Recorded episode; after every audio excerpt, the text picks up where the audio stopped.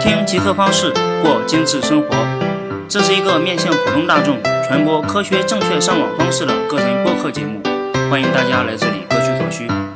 也可以关注极客方式的微信公众号，在那里还有其他精彩的内容。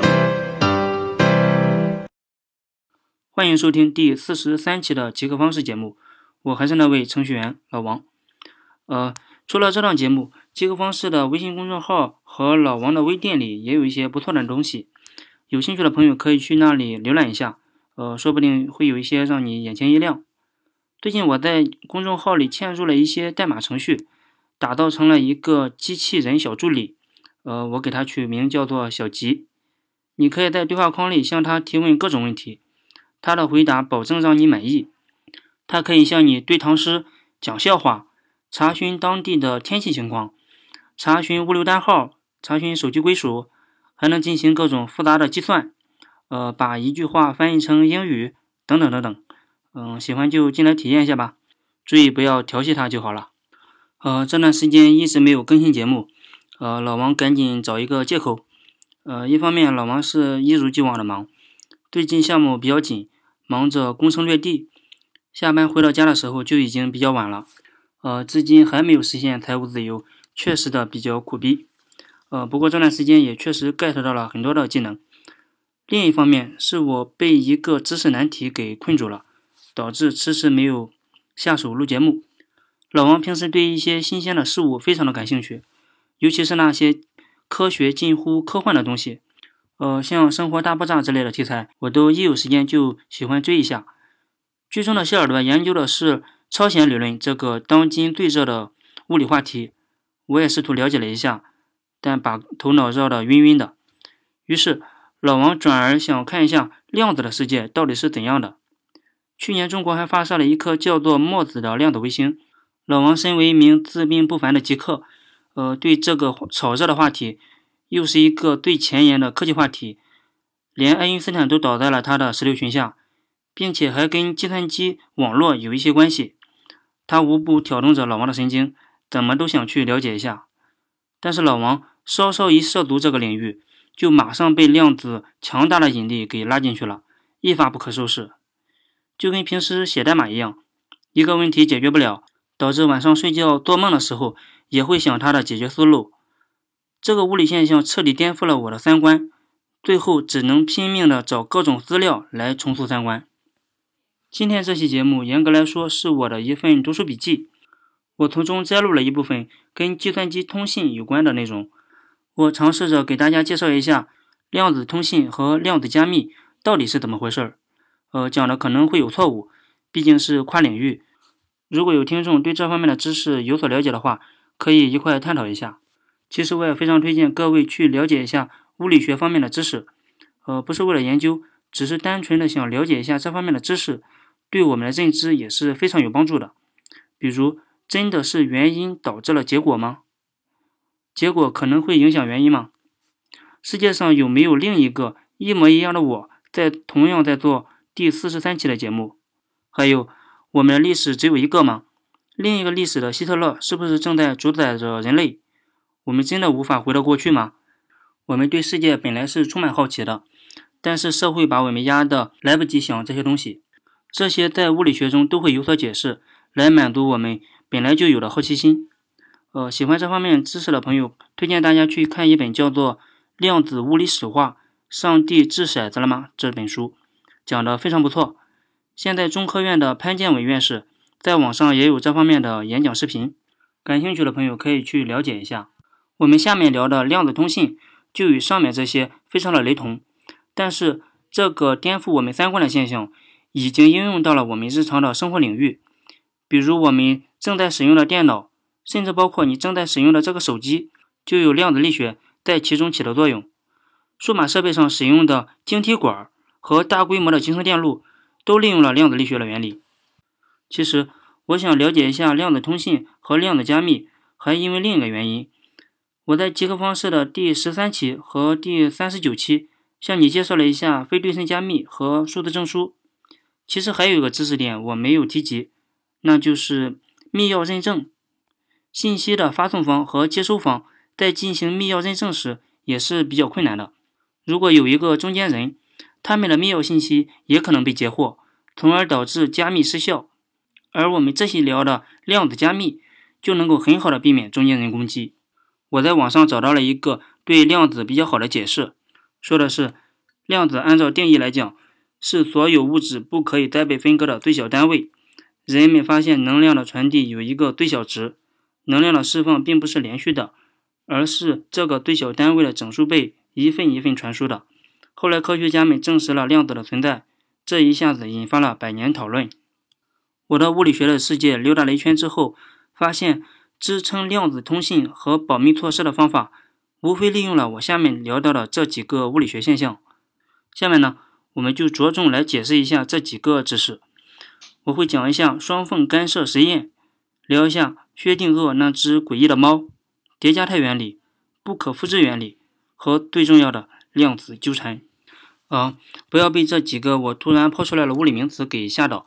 老王努力的在说人话，让你听得更明白。相信你听了这期节目之后，肯定会有所收获。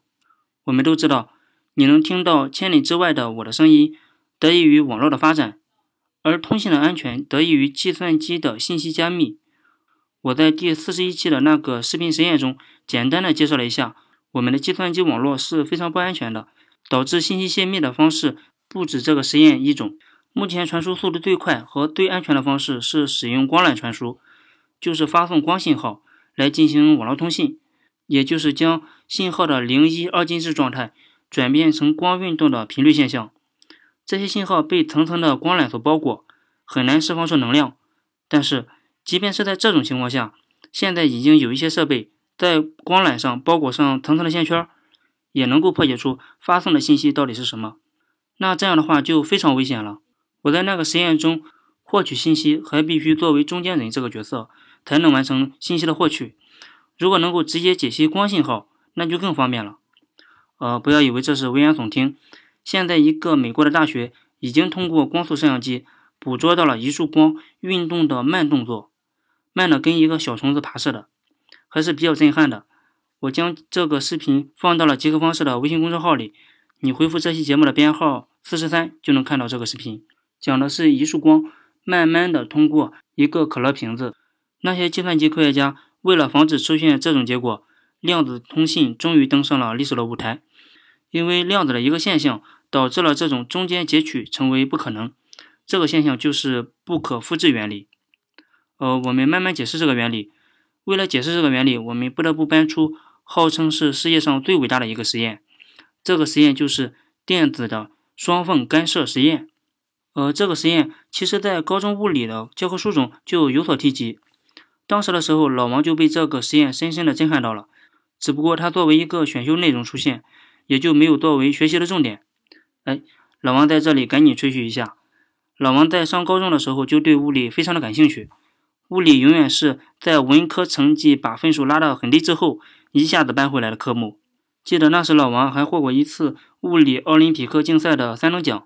呃，但是不知是什么阴差阳错，老王在大学报考专业的时候，稀里糊涂的选择了计算机专业。所以我现在也经常跟周边的朋友讲，如果你觉得老王的计算机知识还可以，其实我最感兴趣的还是物理专业。好，吹嘘到此结束，我们继续来说这个实验。这个实验不仅能够证明量子的不可复制现象，还能够引申出量子的叠加态和所见即改变的原理。呃，说到这里。你可以暂停一下这期节目，在极客方式的微信公众号里，我给你放了一个这个实验的动画视频。呃，这个视频是我在五六个同样讲这个实验的视频里选出来的一个，非常的简单明了。下面我会简单介绍一下这个实验过程，但是毕竟很多细节没法口头的转述清楚，所以我还是建议你按一下这期节目的暂停键，去看一下这个视频，不然的话。我非常担心你 get 不到我下面所说的东西。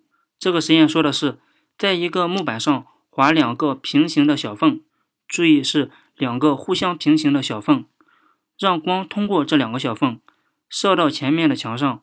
本来科学家们以为通过这两个小缝照射的墙上得到的结果应该就是两条条纹，后来实验结果发现，得出来的结果并不是两个互相平行的条纹，而是有多条，并且中间的条纹非常亮。而两边的条纹就比较暗一些。这种现象就是物理学中的干涉现象，就像水波打上去的一种现象。这也是光是一种波的一个证明。看过上面这个视频，你会体会的更加明显一些。因为光的运行速度实在太快，科学家们开始使用更容易操作的电子来做实验。电子相对更容易操作一点，我们都见过一种显示屏，就是电子显示屏。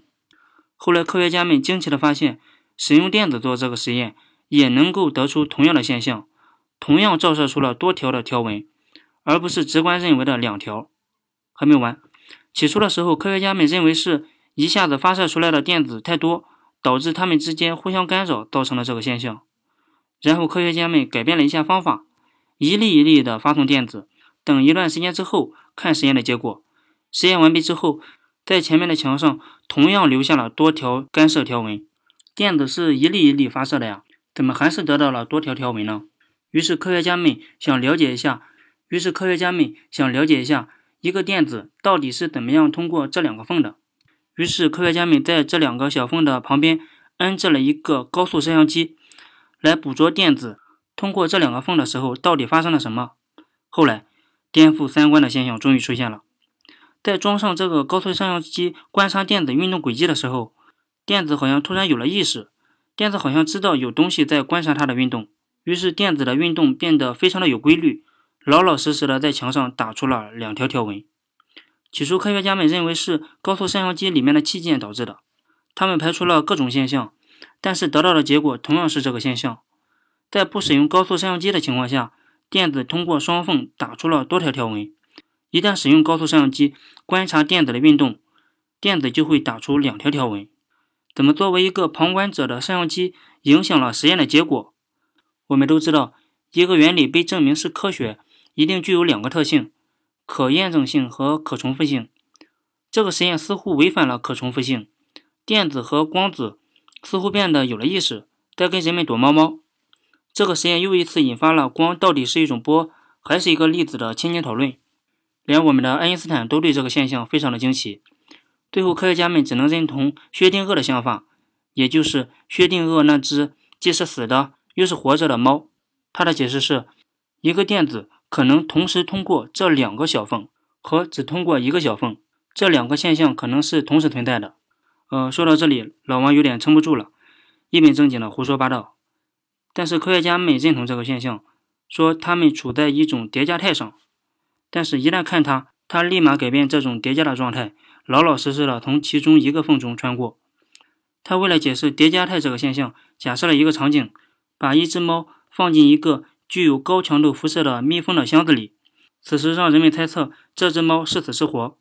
人们可以说，这只猫既是死的，又是活的。它现在就处在生或死这个叠加态上。人们只有打开箱子，看到了猫的生死，这个叠加态才会消失。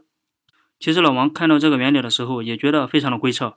既然这样都能够讲得通的话，其实他可以用另一个现实生活中的事情举例子，比如你的女朋友生气了。说出一句“滚”，哎，这个“滚”就处在让你离远点和不要走这个叠加态上。虽然这个理论有点鬼扯，但是不碍于叠加态在量子通信中的应用。